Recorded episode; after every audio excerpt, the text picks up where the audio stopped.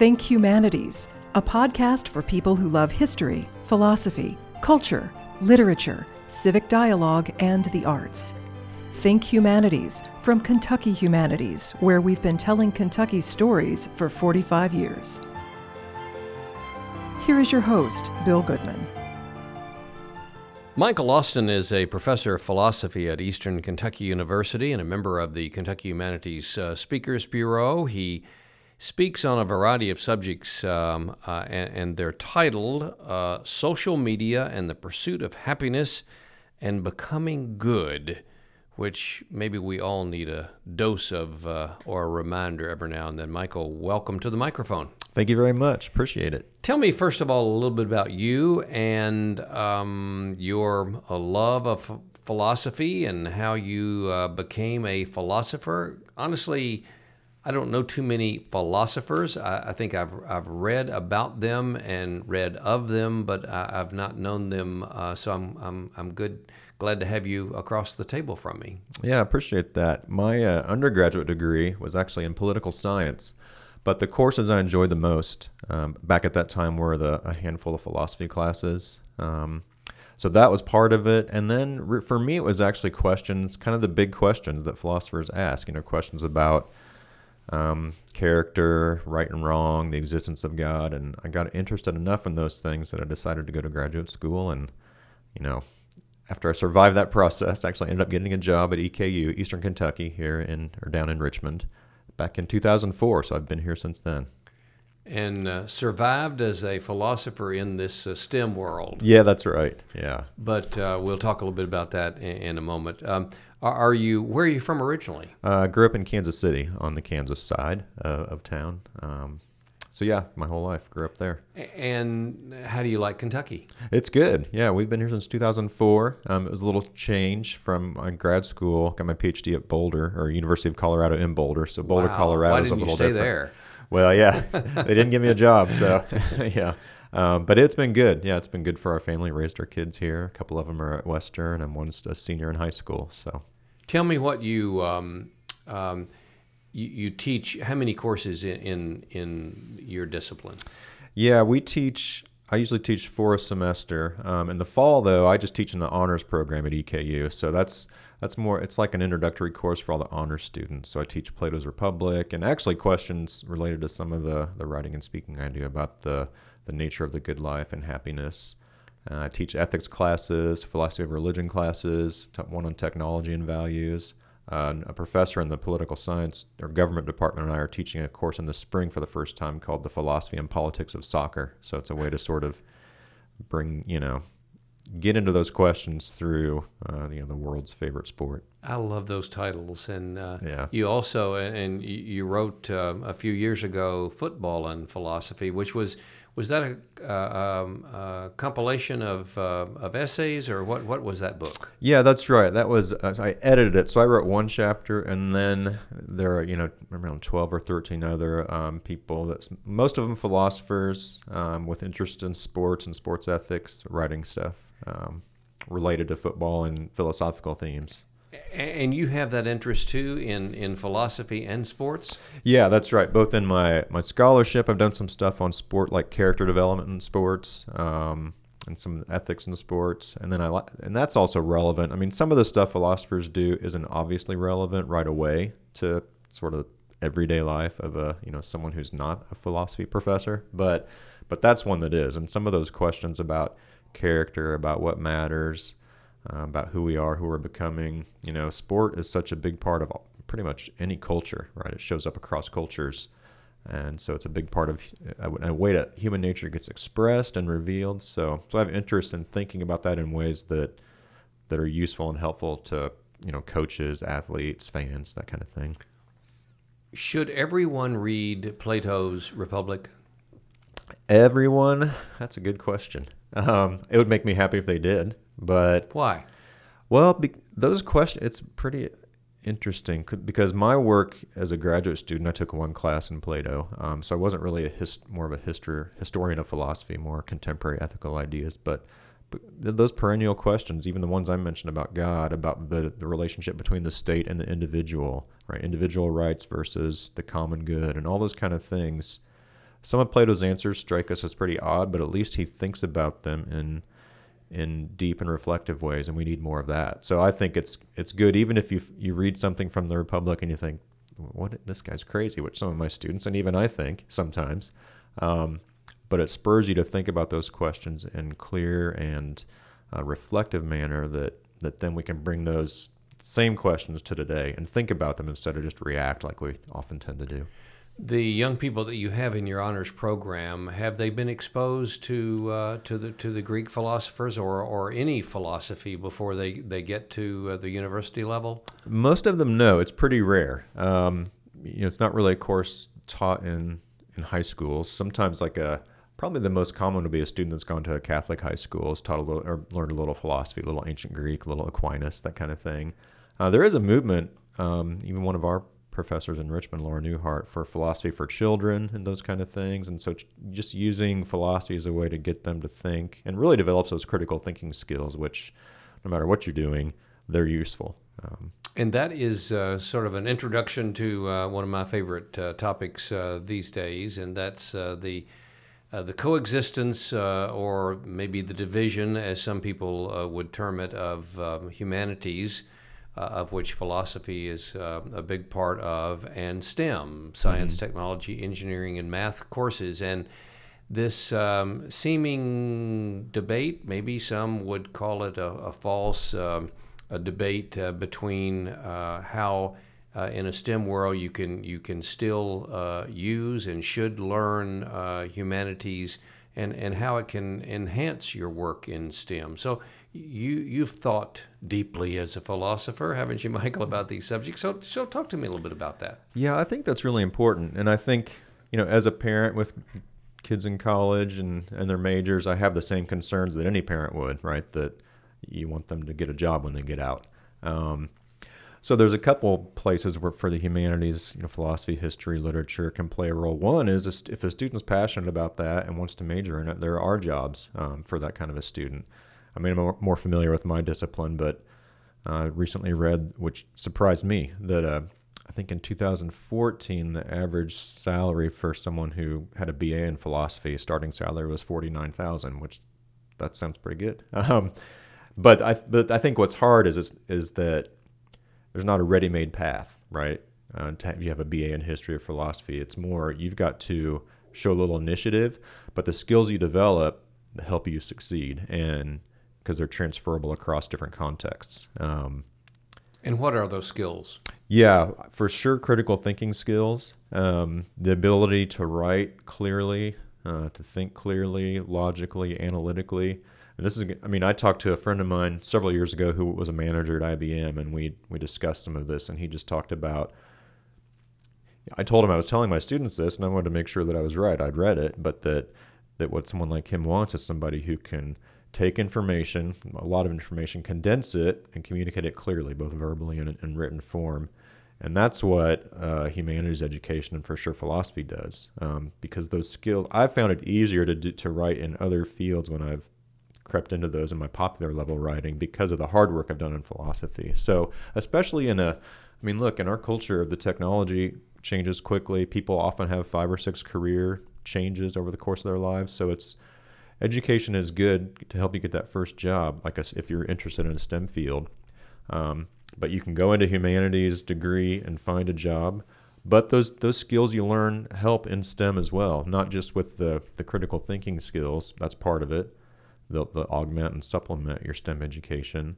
But thinking, stepping back for a, a step or two and thinking, well, you know, what's the point of all this, right? This sort of relentless push forward of progress, which I love technology as much as anybody, but but we wanted to find its proper place in our lives, and and those kind of a few courses in the humanities um, can help a STEM major do that, so that they can integrate who they are with their job and, and think about it, right? And and yeah, fit their career in those fields into something that's going to help other people and themselves flourish. So, how do you, how do we uh, promote uh, at the university level, especially, uh, and maybe it starts in uh, in, in high schools uh, across the nation, and, and, even in Kentucky? How do we promote the idea that um, students can learn science and biology and pre engineering and pre med.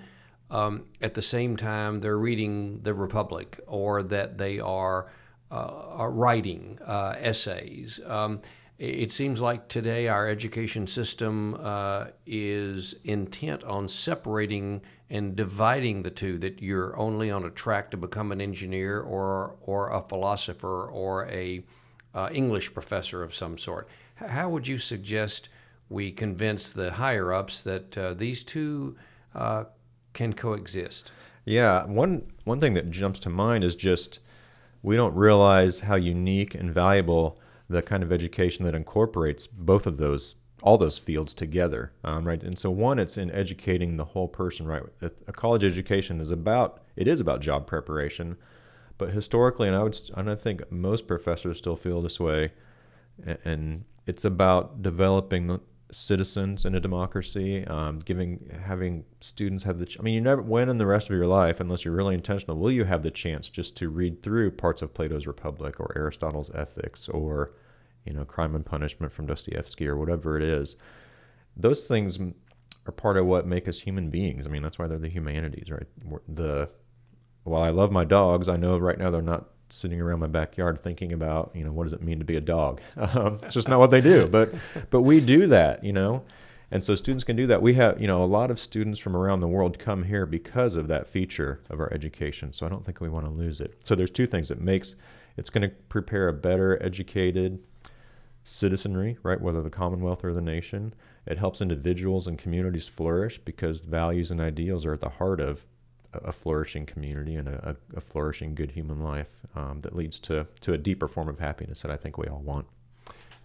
The two uh, talks uh, that you um, present as a member of the Kentucky Humanities Speakers Bureau uh, are social media and the pursuit of happiness and becoming good. Let's talk about social media and the pursuit of happiness. And uh, if this is not a, a, a topic that uh, I think audiences all across the state of Kentucky uh, would be interested in, whether they're uh, of a certain age um, or whether they're young people. Um, let's face it, everybody has a smartphone or a phone of some sort, or a tablet, or a, um, an e-reader, or whatever. And um, it's amazing to me. I, I, don't know if I mean it, it goes without saying it's trite, uh, but but I mean everybody's they're they're on those devices all the time, and and uh, you have some thoughts about that. Yeah, and it's you know it's sort of a truism or cliche that technology is neutral. Um, it's what we do with it, and and part of that is true. But in in the social media and happiness talk, I I make the point that technologies are also set up right certain ways right they sort of funnel you in certain directions or to have certain attitudes so for example I mean, when you you know people share something on Facebook, you know, say they have a thousand quote friends on Facebook. I mean, it sort of sets the situation up where you're kind of constantly delivering your Christmas letter. You know, people. I mean, sometimes they still do that, but this Christmas letter. Here are the vacations we went on. Here's how great my kids are. You know, it's always sort of this. Yeah, it's like getting up on a soapbox and just telling people what you all the great things about your life or what you had for lunch or whatever. But there's something about social media and one that got me interested in it is I had an opportunity to go give a lecture overseas, and one of my first thought, because I was so excited, it was free. You know, philosophers don't get paid trips very much, so mm-hmm. I was excited. Was to tell my wife. The second was to say something on Facebook, and then the third thought was, well, why is that the one of the first things coming to my mind? That's just odd. Um, so I was actually off social media for several years, and then back on it recently. So, but I think it can have a place in our lives, but it's just like anything else. We want to have think about our values, what we care about, and let those dictate how we use social media rather than let it sort of shape us. Um, you were off social media uh, on purpose? Yeah, on purpose, yeah. Then why'd you get back on? That's a good. Well, part of it was I wanted to. A couple things. One is kind of what everybody says. So I'm away from my family, and I actually actually do communicate more with like my cousins in Kansas City and things like that now than I used to. Um, and because a lot of the work I'm trying to do now, I still do some stuff aimed at other scholars, you know, academics, but a lot of my speaking and writing, I'm trying to take these ideas and show that they can enrich, you know, regular people's lives. Um, and social media is a good way to just, you know, to do that. It's a good avenue for it. So, why do people?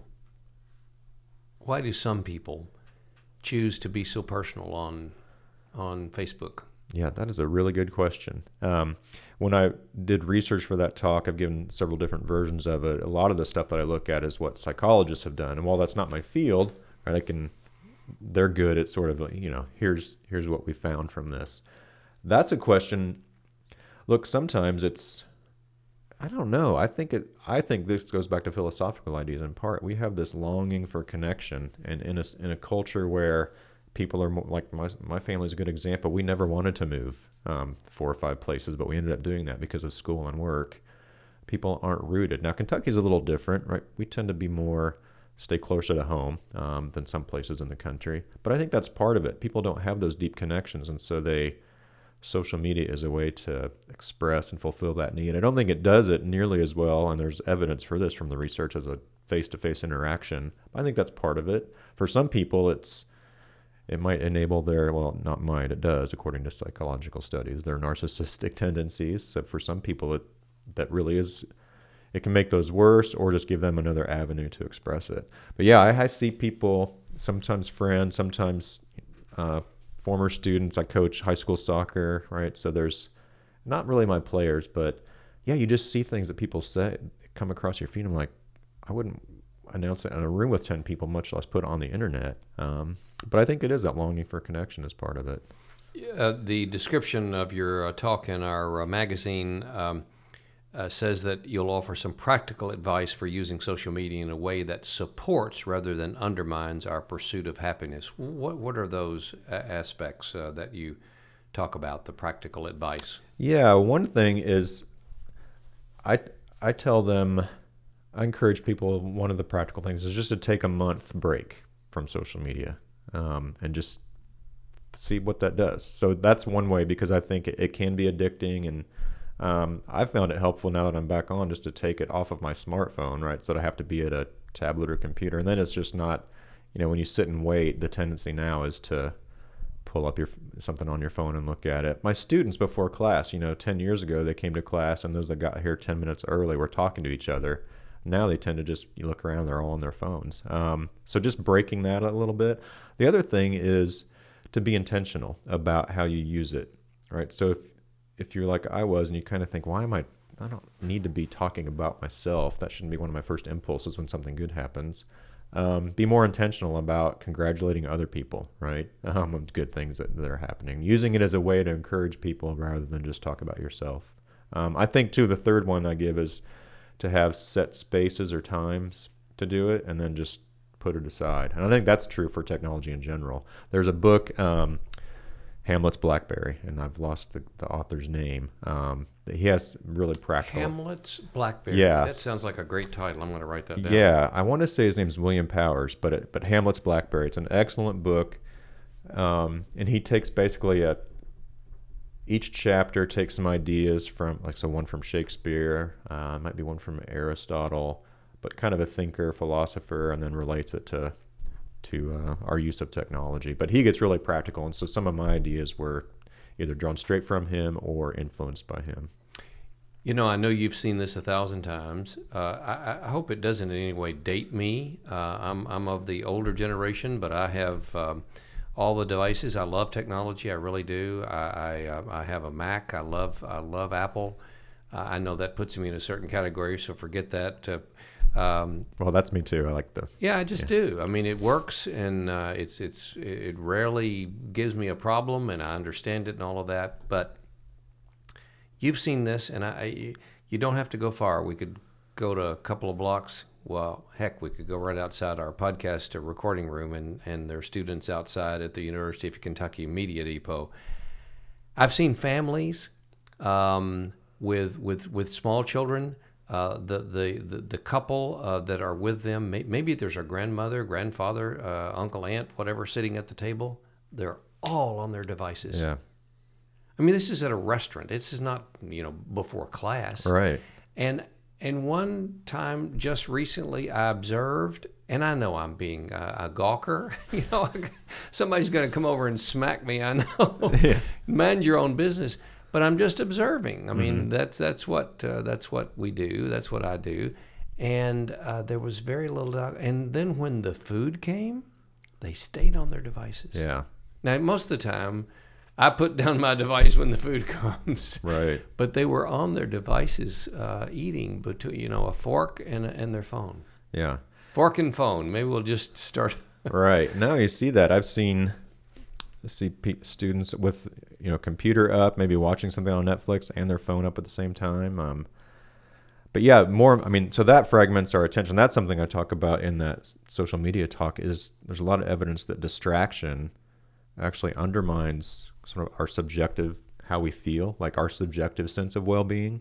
Um, if we're focused on one thing at a time, we tend to just feel better subjectively speaking. But yeah, I think about relationships. Of course, we see that in restaurants. And I think we just have to remember it's like a lot of things. We might have unintentionally developed a habit, uh, and it's going to be hard to harder to break it intentionally, but it's under our power, right? So one thing that in Hamlet's Blackberry and that we instituted when all our kids were home is look at the dinner table, the phones aren't there.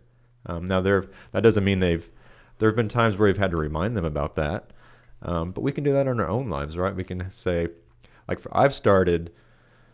This is related to the phones and email, which was really, you know, back in the 90s when it came out and we were on America Online. It was so exciting. You know, we are emailing our friends from Kansas City and so cool. I was telling my guy I worked with yesterday, I hate email now just because, you know, it just keeps coming. So yeah, no. I even have, I don't think it's in there right now, but occasionally I'll put a little tag on my email signature that I tend to avoid email from you know evenings and weekends yeah. just to get away. Um, because I don't, you know, I've, there, those times where you pull up an email at nine at night just because you're messing around on your phone and it's something that you really didn't want to start thinking about till yeah. the next day at work. It disturbs you.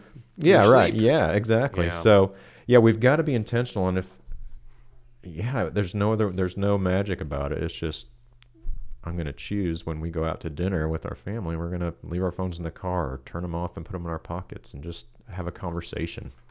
Finally, on your um, becoming good and uh, the, the mention of uh, of character and and how character still matters, right, Michael? It sure does. I think we can see that. Um, you know, it, it, playing out in politics like it usually does, but in our own lives, you know, in daily life. Um, as I work with college students, coach high school students, right, and seeing seeing them get a picture of why character matters. Um, yeah, it matters in every realm, right? Every profession, every Do job. We, can can can good character be taught? In a sense, I, have been heavily influenced by Aristotle about this kind of thing, and like, and so I, we do this in my classes. We'll talk about character traits, about how to become good according to him, and give some ideas. But even Aristotle said, you, "Look, you don't become courageous sitting in a classroom talking about it. And that's true. Any more than I can become good at, you know, driving a golf ball by sitting in a classroom and talking about it. You have to actually go out and practice, is his idea. Um, and there are really a lot of similarities, and he uses some of these when he talks about cultivating character between athletic training and what you might think of as, you know, character training, so to speak. It's being intentional. And he says if you want to be a generous person, do some generous actions, right? And then you get in this sort of feedback loop where that that enhances your your character trait of generosity, which then will lead you to do more generous actions, and it keeps feeding back on itself. Um, what are the uh, one or two best traits of good character? That's good. I, I think the foundational one is what he might call what he would call practical wisdom, because that's what helps you. That's an intellectual thing, but it's also very practical. So it helps me know when compassion is called for um, versus maybe a more tough love, as we might say. Helps me know what's generous in this situation, right? Um, is it really generous to give X amount of money to this person, or can I offer them my time instead, or something like that? But wisdom is one. I think these days honesty is just really important. Mm. Um, because that's the foundation of a good relationship of, of, of being and just if you're not honest there's a you might think of it there's sort of a fissure through all of your character um, and i would say maybe in our day, even though it's a little stereotypical to say it, I would say compassion is actually important. Um, understanding, trying to understand things from someone else's point of view. It doesn't mean you have to agree with them, but, just valuing other people because they're they're human and they matter. Uh, Michael Austin is a professor of philosophy at Eastern Kentucky University and a member of our Speakers Bureau. His uh, his talks, and he's available uh, for your uh, club, your, civic group, your church, uh, your classroom.